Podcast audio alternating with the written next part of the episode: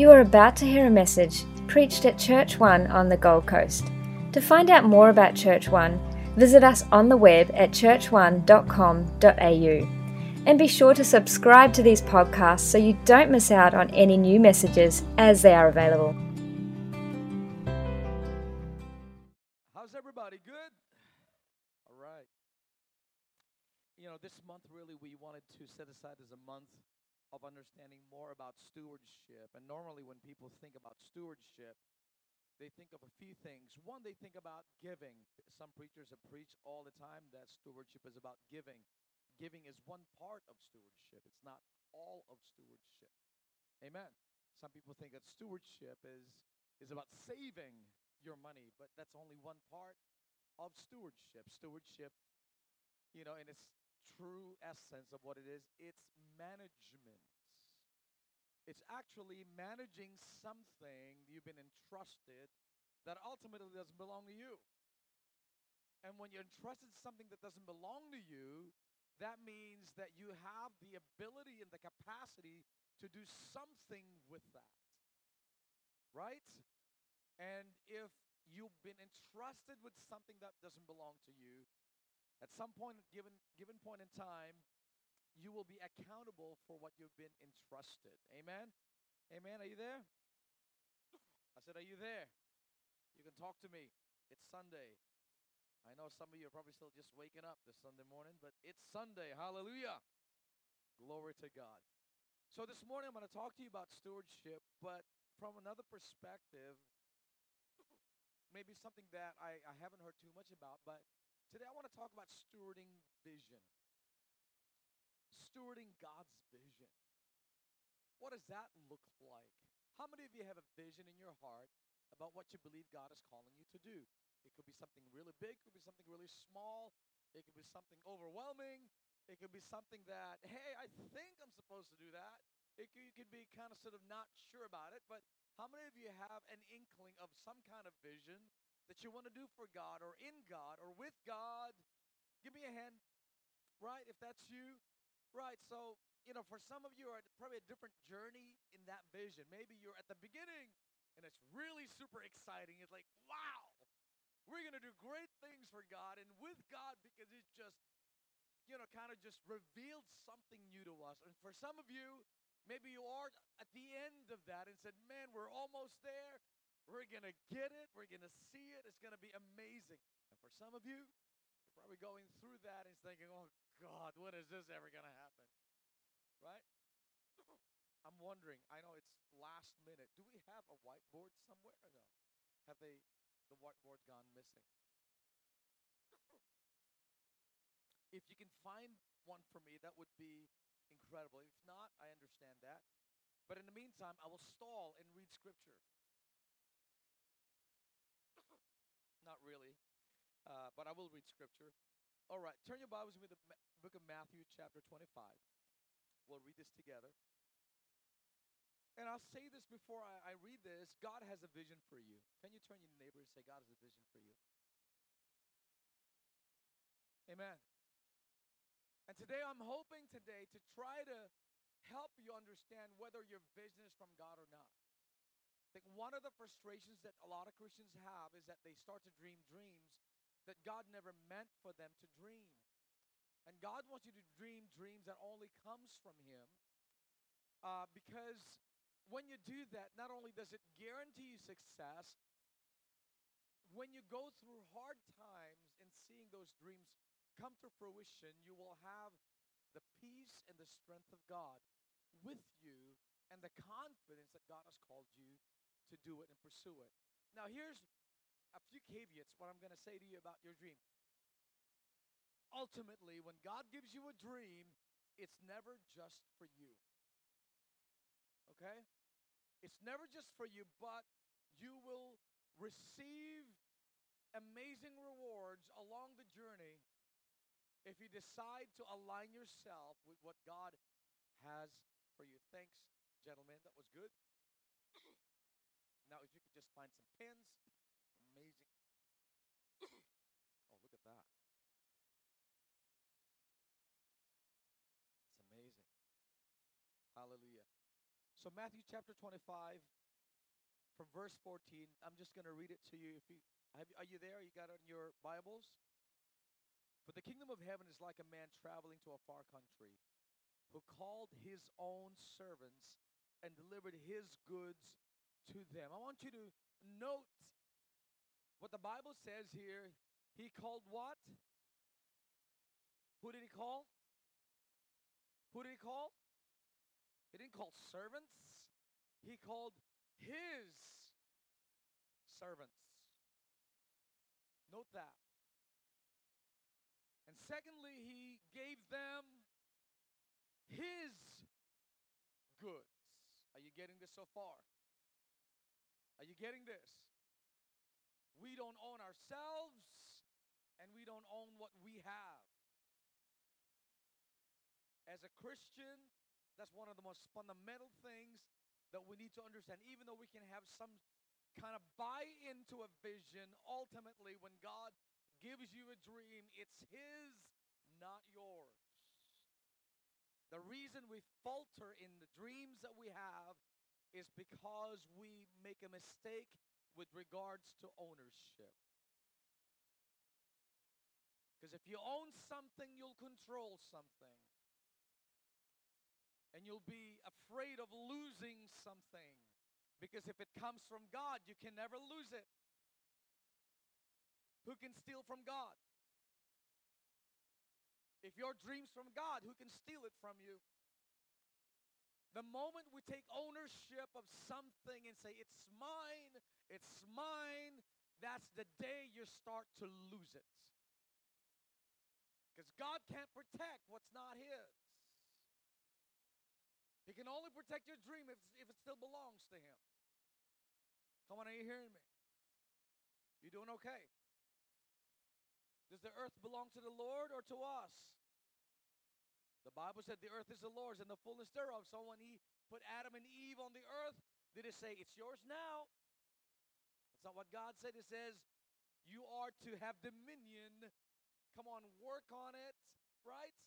To manage it and steward it. First commandment to humanity, before anything else, is to become good stewards of what God has created. Did God create the world for man? No, God created the world for himself. That's a selfish God. The Bible tells in Colossians, he, all things were created by him and for him are all things created. You're created for God. You know, we don't own our lives. You can go tomorrow, you can go late in life. I'm not trying to sound morbid. a good friend of mine, a good friend of mine passed away last week, and I just missed him by about an hour. I went to visit him at the hospital, and and I just missed him, and I was still able to at least see him there before they, they took him away, and I was able to to just be with him and his family. And it was only a month ago that he called me and said, "Hey, I I I, I got diagnosed of, of asbestos cancer, and um, it was a month ago. We were just talking as if there was nothing wrong with it. He said, "Oh, it'll be fine. God's in control, right?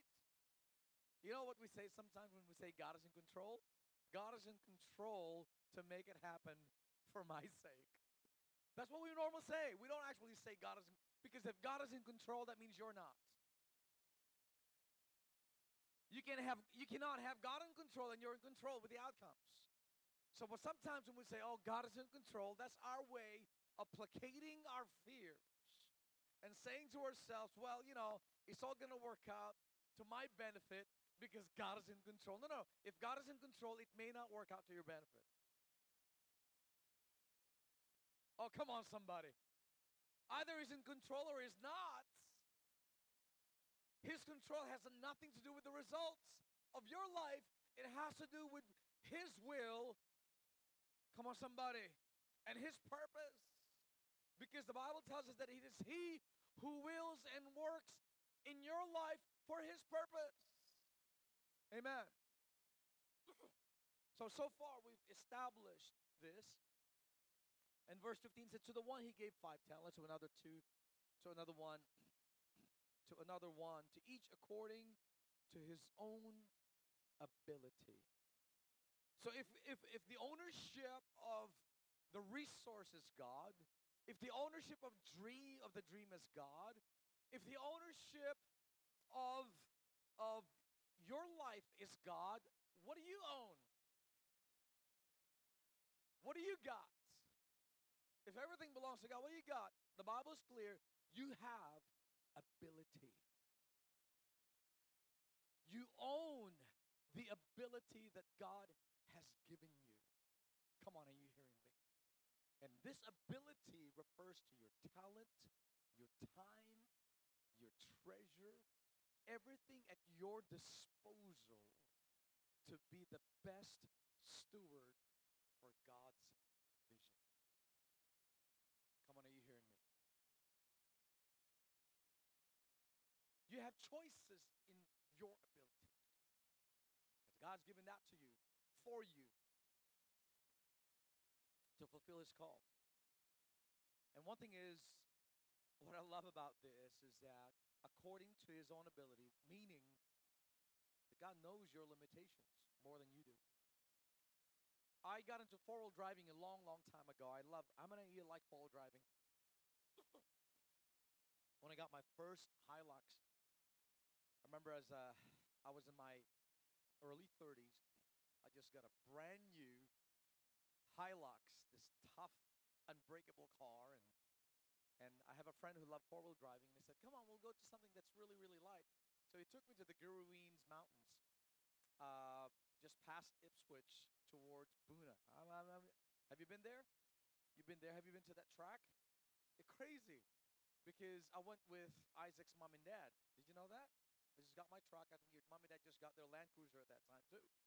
So uh, you were a little wee boy, man. And uh, and so we're driving along, and I'm driving along here, I'm just bouncing around with my friend David in my truck, and uh, and there were some pretty wild. We had river crossing, we had rocks everywhere, we had crossing boulders, you know, on on two wheels, you know, and it was crazy. It was the first time. It was a baptism by fire, or by rocks. I don't know what to call it. It was it was horrible, and yet exciting. And I was really excited because we're traveling along. so I, I, I, I, I went, went back to the book to check this four wheel driving course. And it says intermediate advanced. I said to my friend Cole, why did you bring me here? I've never driven out. I've never driven out back on gravel road, let alone doing this. And he said something to me that was really, really, really stuck with me as a principle of life. He said this, you may not you may not be able to do it, but your truck can do more things than your capacity to drive. I remember he said you can do a lot more. You can go through things you would not believe. And the moment I realized that I had in my hand a vehicle that can do anything, all I needed was to be a little bit brave and I'll get through whatever I need to get through that day because I had the capacity. Sometimes we don't know our limits. God knows your true limits. If you think you've hit the wall already, God is probably looking at you. You haven't. You haven't hit the wall. You know, there's, uh, I think, I mean, Kathy, you'd know this they say that if you're already throwing up when you're working out, you've only used 30% of your of your capacity. Is that true? you got more in the tank. Turn to your neighbor and say you got more in the tank. You sounded like you were out of tank when you said that. Come on, turn your neighbor you got more in the tank. Amen. Now you got to believe that. You really got to believe that. It, it, it doesn't mean that you've, you know, when you're going through life and things are getting hard, get back on your knees and pray. Get people around you to help you through whatever hump you're going through because you actually have more in the tank. Maybe you have to make adjustments in life. Maybe you have to spend less or, or rearrange your timetable. Maybe you have to plan better, but you have more in the tank. The reason people run out is because of lack of planning and bad stewardship. right? You don't run a marathon by sprinting the first kilometer. You may be able to do it, but you got to pace yourself. And for some people, they haven't paced through life and then they're hitting this wall, but you've got more in the tank. Amen. Amen. That's why it's important to steward the vision that God's given you. You got to steward, you got to take care of it. I'll tell you why that's so important. now, you all know the story here. How many of you are familiar with the story of the, of the, of the parable of the talents? Three of you? Okay. Some of you got to read your Bible more. And then received five talents, went and traded with them or invested them and made another five talents. Likewise, the one who had received two gained two more. But the one who received, the one went and dug in the ground and hid his Lord's money. Whose money was it? I want you to just pause for a moment and think about your money. I want you to pause for a minute and think about your time. I want you to pause for a minute and think about your family. I want you to pause for a minute and think about your ministry. Is it your ministry? Is it your family? Is it your church? Is it your money? or is it the Lord's money? See, it doesn't just apply to money, it applies to every aspect of our lives. The vision that I carry is the Lord's vision. Want to go for the long haul. Folks, we want to play the long game in this. Right? We want to get to the end of this. All right? And then it says,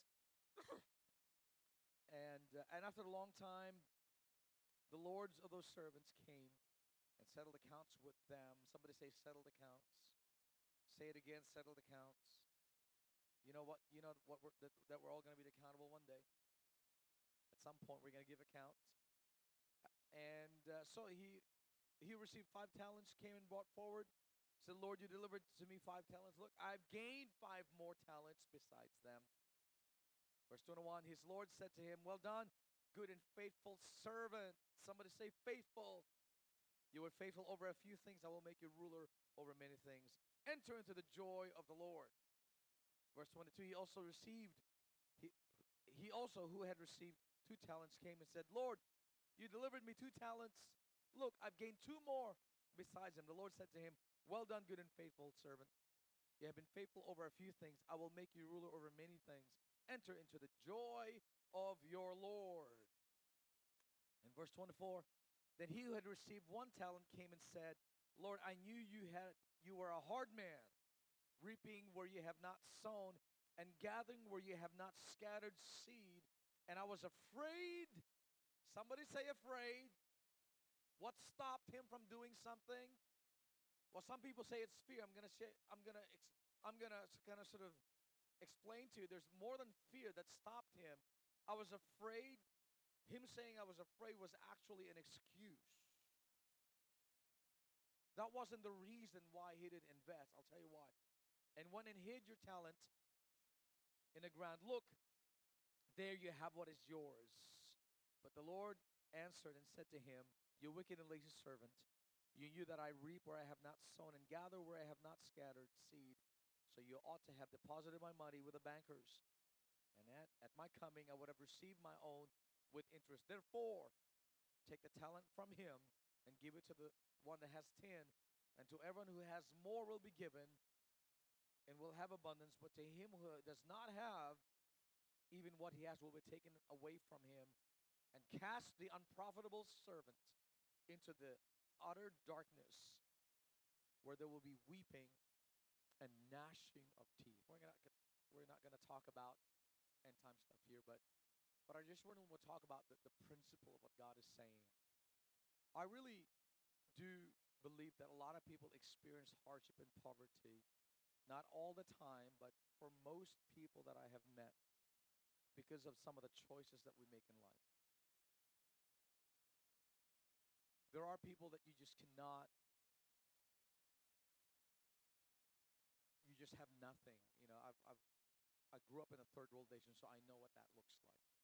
So I'm not coming to you as somebody that says I got everything and I'm, I'm being arrogant about it. I'm just saying. But I remember growing up, my mother, um, I'm sure she doesn't mind me sharing. You know, we lived in a in a poverty-stricken ghettos in Manila, and yet people came to us to borrow money. I remember that. I remember as a 10-year-old, 9-year-old boy, my mom would send me to collect money from people because they owed money. I was a debt collector at the age of 10. You know, that's how, what she did to me. that's why I'm so good at offering, taking offerings.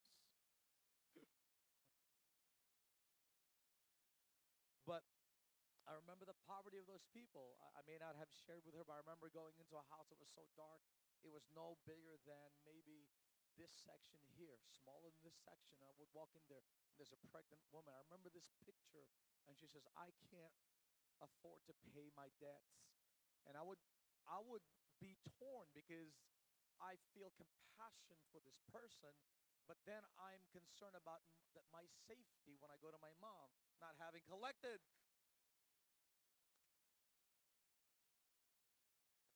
And I said, it's okay. And I've, I've conjured up an excuse. Said, Mom, she's pregnant. We can't do that. We just have to wait. She said, next week. It'll be fine next week. But you know what I really admire about my mother is that when we left the Philippines and we went, came over here, she went to everybody, gathered all the pe- people that owed her something, and reminded me of the time of Lazarus. And she said, all your debts are canceled. All your debts are canceled. What's that stewardship? That belong to God. Are you hearing me here? Everything you have belongs to God. And so the servant, we know the story of the one that, that invested it and got something back.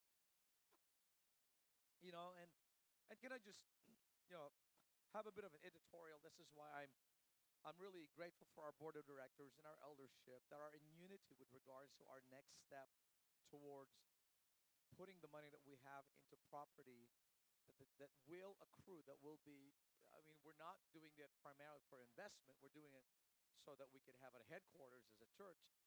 But we're not just putting it into any old building or any old property. We're looking for the right property that will increase because when God gives you something, it's got to increase. Come on, somebody.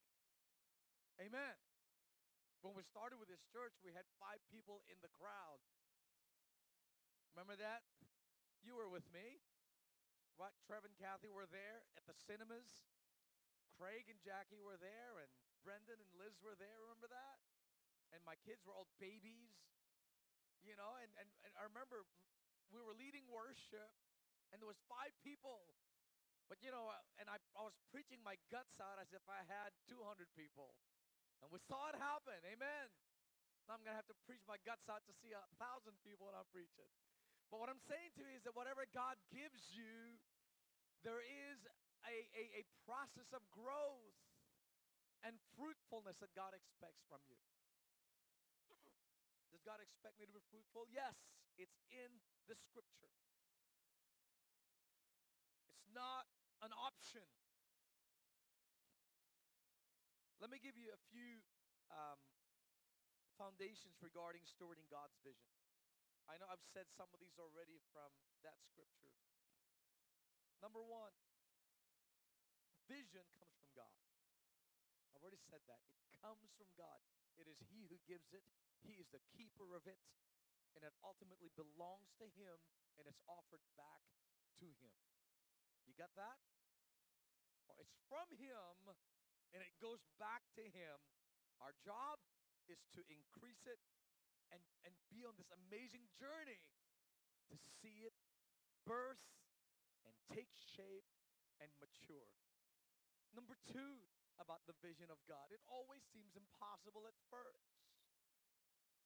Because we are always, for whatever reason, in the way you've grown up, and the way you've been taught about life, and the way you have assimilated learning from the very, very beginning, because everybody learns differently, you may have learned to be one of those gutsy people that just goes after it no matter what. Or you may be one of those timid people where it could be a personality thing where you say, oh, no, I can't do that. You know, whatever it might be, uh, what your personality is. But whatever it is that God gives you, one of the criteria of knowing the visions from God is because it's absolutely ridiculously impossible for you to achieve. You know why? Because now God never called you to achieve it on your own.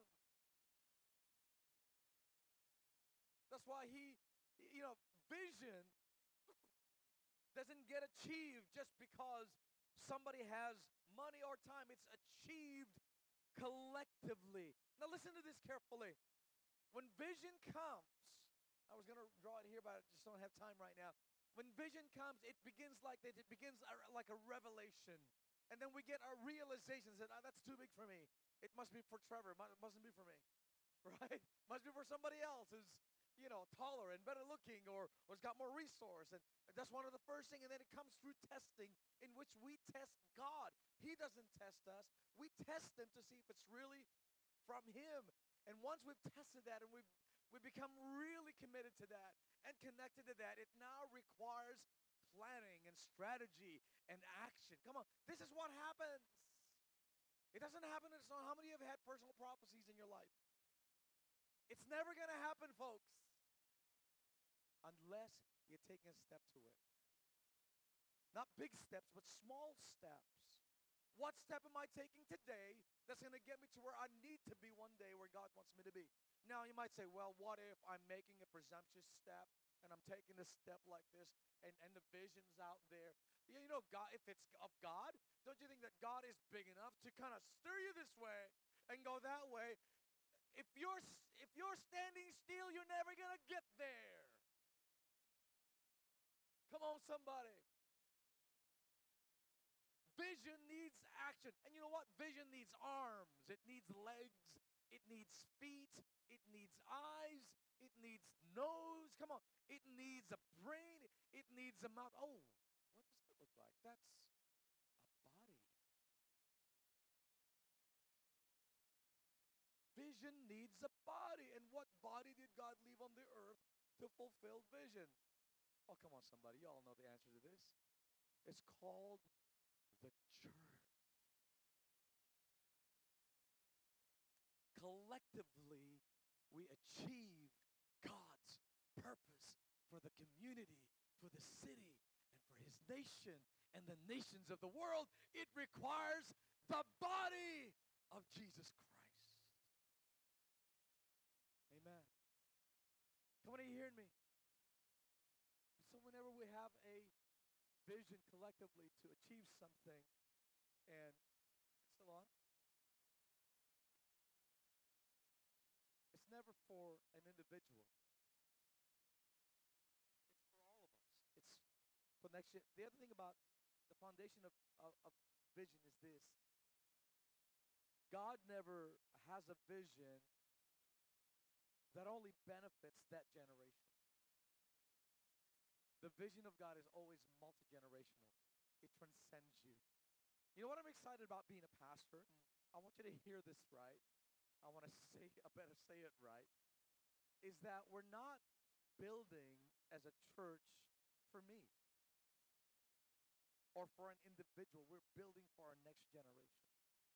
And can I just say and be presumptuous for the next generation to come? That's why the vision is much bigger than acquiring a property.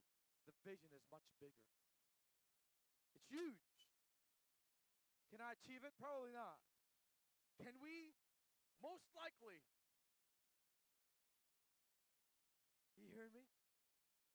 God, I say this prophetically, God's going to bring more people in this church that will help us go to the next level of where he wants us to be. You're going to see it with your own eyes. That God is going to sovereignly provide for this household of faith for the dreams that he has for us.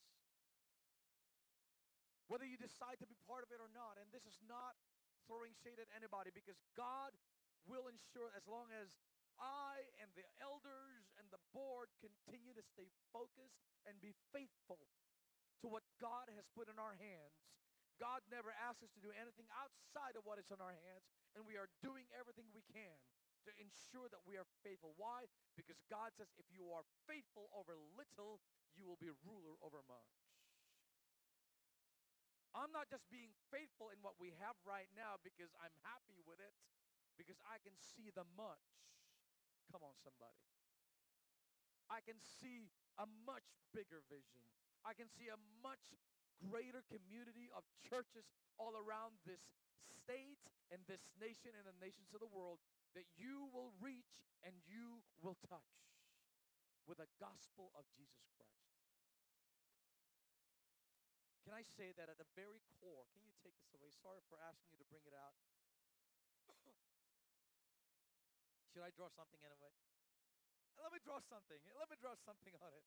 Okay, I'll draw something on it. All right. Here. when you have a vision, it begins as a revelation from God, right? The next thing that you do is, is a time of testing of that revelation. It's not because God is testing you with that vision, because the vision is a test in itself. It's too big for you. You test God. This is what Gideon did. When God says, Oh, mighty man of valor, gonna do this. You test God with this. There's not many Abrahams out there that say, Yeah, I'll just do it. You know, but we tend to test God. Moses tested God, right? So the, the, the disciples tested God, so forth and so on, because the human mind is limited in understanding the fullness of the supernatural. So the first thing that happens is that it has to strip away the veil and the blindness from your life. That's what testing God is about. We want to be sure. So once that happens, there is a commitment. You commit your life and everything. And that means when you get to the point of commitment, you start to need to learn to, to bring about people around you to help bring strategy and planning and how you're going to achieve it. Now, you may not have the resources to do that, but you need to begin to look at if I had everything in front of me, how will I achieve that? And then you'll come to a place of, well, I don't. What do I have in my hands? Because at this point, this is where God says, What have you got in your hands? When the disciples wanted to feed the 4,000, they said it's gonna. This is what happened. They went to a place of testing and commitment.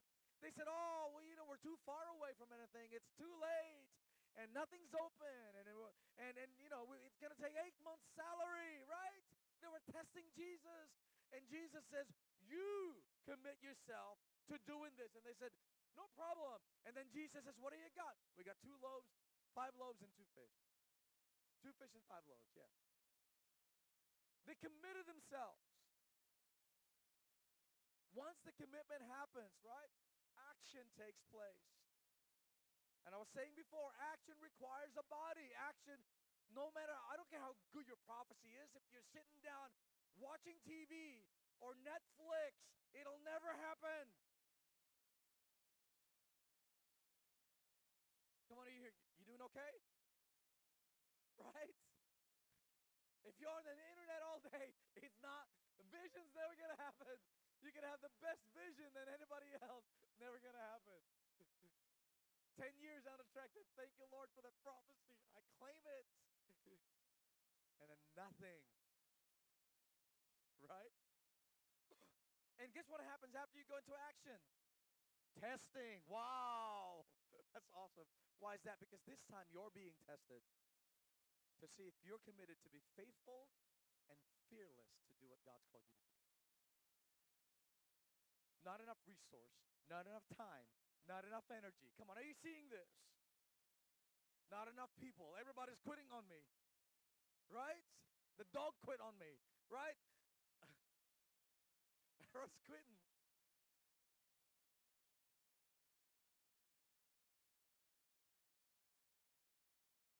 In this moment, about endurance.